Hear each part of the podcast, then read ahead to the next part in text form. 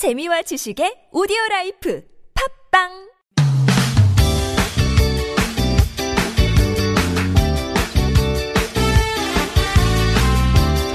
인터넷을 떠다니는 수많은 정보들 속에서 세상 돌아가는 이야기 살펴봅니다. 전민기의 SNS 세상 빅 커뮤니케이션의 전민기 팀장과 함께 얘기 나눠봅니다. 안녕하세요. 네, 반갑습니다. 전민기입니다. 네, 5월입니다. 네. 오늘 어떤 주제로 얘기 나눠볼까요? 어, 요즘 그 소비 트렌드를 빅데이터로 분석을 해봤더니 좀 재밌는 게 잡혔어요. 그러니까 30대 남성들이 네. 이 소비 시장에 큰 손으로 등장을 했다라는 점이거든요. 그래서 음. 오늘 좀 그걸 집중 좀 분석해 볼까 합니다. 유독 30대 남성. 네. 오, 이게 눈여겨 볼 점이라는 게 어떤 측면에서 그렇죠?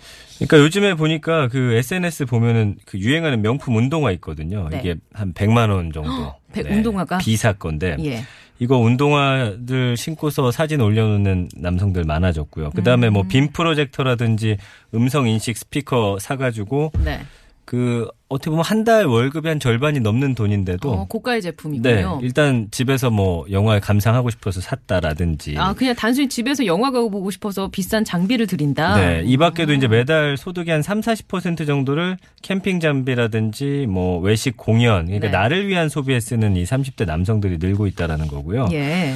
어, 짐 마련하는 게 좀 어렵잖아요, 요즘에. 집값이 워낙 예, 비싸니까요. 그러다 보니까 대신 당장 즐길 수 있는 뭐 패션, 취미, 공연 이런 것들에 음. 좀 투자를 하고 그래서 이제 통장에 찍히는 월급 중 60에서 70%는 사고 싶은 거 사고 주말 여가를 보내는데 지출한다 이렇게 이야기를 하고 있고요. 저축을 뭐 많이 한 20% 정도 하는데 네.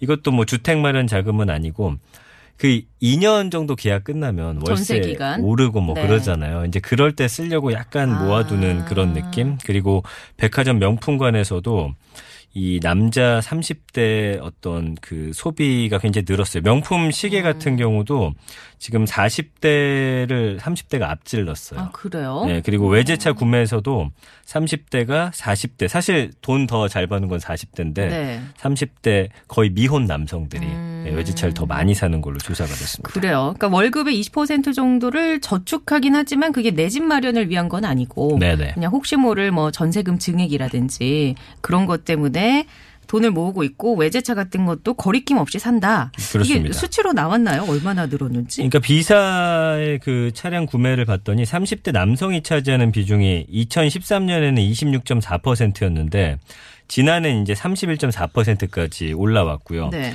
이제 구매자를 남성으로 한정하면은 더 심해져요. 30대 남성이 43%, 40대가 29%로 30대 남자들의 외제차 이 구매 비율이 월등히 높다라는 걸 알 수가 있죠. 네. 그러니까 그렇습니다. 집을 저도 이제 30대 후반인데 친구들 만나면 얼마 안 남았죠, 30대. 예. 그런 얘기 해요. 야, 월급 예. 이거 모아가지고 음. 집살 수 있겠냐. 음. 그러면서 뭐 전세 부모님이 도와주셔야 간신히 살고 아니면 보통 월세를 사니까 음. 이제 뭐 꼭 집을 사, 야, 사야 될까? 이런 대화들 많이 하거든요. 어, 그러니까 집 사는 것보다는 그냥 내가 사고 싶은 거 사고 네. 즐기는데 쓰겠다. 물론 미혼인 친구들의 예. 좀 한정된 이야기긴 합니다. 그래요. 근데 그 유독 40대도 아니고 30대 남자들의 소비가 커진 데는 어떤 이유가 있을까요? 요새요 주변에 보면 취업하는 남자들 연령대가 30대 초반까지 늦춰졌어요. 네네. 그러니까 대학교 들어가서 20대 때 들어가 가지고 계속 취업 준비해 가지고 네. 한 10여 년의 생활 보내잖아요.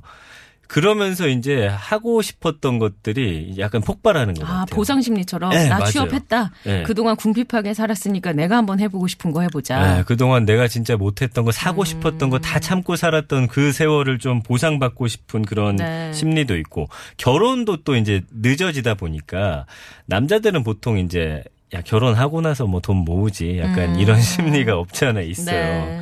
그러다 보니까 이제 좀 이렇게 됐고 그 결혼한 거 보니까 인구 총조사 2015년 자료를 보면은 30대 미혼율이 44.2%나 되거든요. 아, 1995년에는 13.1%밖에 안 돼요. 그러니까 30대 1995년에는 한 10명 가량, 그러니까 100명 중에 10명에서 13명 정도가 미혼이었다면 남, 네, 30대가 지금은 거의 절반 가까이가 미혼이다. 44.2%. 아, 예. 그 확실히 달라지긴 했어요. 맞습니다. 예. 이런 것도 있고 그다음에 이제 서울대학교 김난도 교수가 이제 책을 냈는데 거기 보면은 이런 30대 초중반 직장인을 워라벨 세대라고 불리거든요. 음. 그러니까 자기애가 좀 강하고 부모 세대하고 다르게 일 때문에 내 삶을 희생하고 싶어 하진 않는 그런 성향이 있습니다. 네. 그래서 과거 산업화 시대 어떤 집단 문화를 좀 정면으로 거부하는 그런 성향을 좀 음. 갖고 있기도 하기 때문에 이런 모습들이 좀 보여지는 것 같습니다. 이런 인식 변화를 우리가 엿볼 수 있는 그런 설문조사 결과도 있습니까? 그러니까 2015년에 한 네. 대형 그 기획사가 1980년에서 89년에 태어난 전국 남녀 한 600명을 대상으로 해가지고 예. 설문조사를 했어요. 음. 한 108개 정도 질문을 줬는데 네. 약간 빈부격차에 대한 반감이 굉장히 컸고 어. 가족을 위한 희생보다는 자신이 좀 먼저라는 인식이 좀 높았어요. 그래요. 그래서 이런 그겁니다. 우리 사회는 잘 사는 사람과 못 사는 사람의 경제적 격차가 심각한 수준이다. 85.4%가 네. 그렇다라고 대봤고요. 부모라고 해서 자녀를 위해 무조건 희생할 수는 없다. 음. 73.6%. 네. 그다음에 남성도 패션과 헤어스타일에 투자해야 한다. 69.9%. 어. 이거 보여주잖아요. 그리고 예. 확실히 달라진 게 예전에 우리 부모 세대의 아버지의 모습은 뭔가 막 힘든 상황 속에서도 히- 그래도 우리 자식 새끼들 생각하면서 출근하고 참고. 네, 참고 사표를 마음속에 품지만 우리 자식 새끼들을 음. 위해서 그거를 그만두거나 하진 않고 이런 모습이었는데 그리고 그때는 일단 그 가정의 목표는 집 구입이었잖아요. 그렇죠. 어떻게든 허리띠를 졸라매서 네, 안 쓰고 딱 그 새 집 들어갔을 때 음. 가족들끼리 아 눈물 흘리면서 네네. 짜장면 시켜 먹으면서 또 미래를 설계했던 이제 그런 음. 모습은 아닌 거죠. 그래서 80년대생들 같은 경우는 아버지 세대들이 좀 당연하다고 여겼던 음. 유교적 가치라든지 그러니까 뭐 결혼과 출산을 꼭 해야 되는 게 아니라 선택짐으로 이제 여기고 있고요. 그리고 가족이나 공동체 이익보다는 나를 우선하고 소비 성향도 그렇고. 음. 그러니까 80년대 이후생들은 부모님들이 굉장히 좀 아, 너희에겐 고생시키지 말아야지 음. 하고서 좀 그렇죠. 돈도 많이 푸시고. 그렇죠. 예. 그, 그 부모님 세대들이 그렇게 노력해서 얻었으니까 너희는 이렇게 살지 말아라. 그리고 네. 뭔가 좀 나도 하나 둘 정도였으니까 부족함 없이 해주고 싶은 마음이 사고 싶은 거. 사고 이렇게 살다가 딱 30대가 됐는데 갑자기 이게 현실적으로 어렵다가 또 돈을 버니까 음. 그때 이제 폭발해서? 그런 네, 습관들이 좀 나오는 거죠. 그러면 우리가 뭐 2030 세대부터 이미 그런 생각의 변화가 있다라고 볼 수 있겠네요. 그렇죠. 작년에 이제 신조어들 중에서 그런 게 있었어요. 있어빌리티. 있어 보이는 능력하고 네. 어빌리티. 이 네. 결합어고요. 탕진 재미라는 말도 있었고. 음. 그러니까 이 행복 이라는 거를 뭔가 큰 가치, 되게 뭔가 내가 참았다가 한꺼번에 이렇게 차곡차곡 쌓아서 딱 얻는 것보다는 약간 일회용 행복을 좀더 음, 추구하는 거예요. 그냥 네. 내가 딱 얻으면 뭔가 거기서 행복 끝. 이제 네. 또 다른 행복. 뭐 맞아요. 이런 이런 식의 느낌. 그런 게 이제 약간 트렌드처럼 되다 보니까 음. 뭐내 돈 내가 쓰는데 누가 말리냐 이런 네. 심리도 좀 있다고 하고 일회용 행복을 찾아가지고 전전하는 그 사이에 소비의 주체는 사라지고 이제 소비 행위만 남게 되는 음. 예 그런 좀 씁쓸한 현실이 있는 거죠. 씁쓸하긴 하네요. 사실 네. 그 이면을 들여다 보면 이런 것들이 남는다. 이게 삶의 만족도가 낮아서 그런 걸 수도 있을까요? 야, 요게 이제 30대가 전 연령을 대상으로 해가지고 이제 어, 비영리 연구소 희망 제작소가 작년 11월에 전국 남녀 한 1000명을 대상으로 조사를 했더니 네. 30대가 삶에 대한 만족도가 제일 낮았어요. 아 그래요. 네, 현재 삶의 만족도, 정신과 음. 신체 건강, 경제 상태를 비롯한 거의 모든 항목에서 평균보다 낮은 만족도를 보였습니다. 그래서 미래에 대한 희망 점수가 10점 만점인데 5.96점, 사회에 대한 점수 4.86점, 국가에 대한 점수 5.43점, 세계에 대한 점수 4.83점. 음. 이게 이제 보통 6.7점 정도 됐는데 가장 낮았고요. 이거를 이제 30대는 이렇게 보면은 집단 거의 그러게요. 우울 증세를 겪고 있는 것처럼 보인다라고 이야기를 네. 할 정도로. 그러니까 모르겠습니다. 뭔가 좀 공허한 느낌도 있고 음. 굉장히 팍팍하고 또 4, 50대, 그쵸. 60대가 경험했던 약간 사회에서 어떤 성공이라든지 음. 뭔가 그런 걸 또 아직은 경험 못 했고 음. 약간 눌려 있는 느낌이 네. 아닌가 싶어요. 이게 작년 11월에 조사된 거 맞는 거죠? 맞습니다. 어, 예. 그 최근인데도 이렇게 굉장히 낮군요. 네.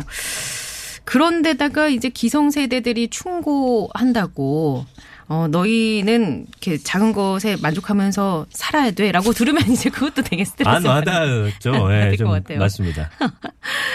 아, 결국에 이런 소비가 만족, 행복이란 단어로 연결이 되는 것 같은데 어떻게 좀 정리를 해볼까요? 2030의 소비에 대해서. 결국에는 이제 뭐 만족이라는 것 또 행복에 대한 이런 음, 만족도가 좀 낮다라는 거거든요. 근데 미국 하버드대에서 1939년부터 2014년까지 75년 동안 이 행복에 대한 연구를 진행을 했어요. 네. 그래서 하버드에 재학하고 있는 한 280명 정도, 그다음에 보스턴의 빈민층 자녀 한 450명을 대상으로 해가지고 육체적 전신적 건강을 관찰을 해봤더니 어, 명확한 한 가지 사실은 좋은 인간관계가 건강과 행복에 정말 큰 역할을 하고 있다라는 점이었어요. 근데 네. 요즘 30대들은 또 그런 회사에서도 그렇고 그렇죠. 약간 관계 맺는 것도 약간 좀 어설프기도 네. 하고 그렇기 때문에 이 뭐 큰 행복감, 만족 이런 거가 사실은 못 느끼는 게 뭔가 마음이 좀 공허해서 그래요. 그래서 음. 주변에 좀 관계를 좀 잘 맺게끔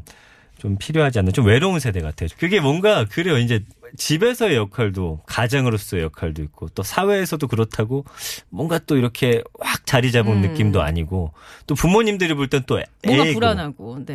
예, 굉장히 아주 불안한 세대가 아닌가 싶어요. 그래요. 네. 오늘은 자전적인 이야기를 음. SNS 세상에 담아왔네요. 그렇습니다. 하지만 100만 원짜리 운동화를 사고 싶어도 우리 전민기 팀장은 딸린 자식이 있어서 사지 못한다는 이 맞습니다. 안타까운 진실.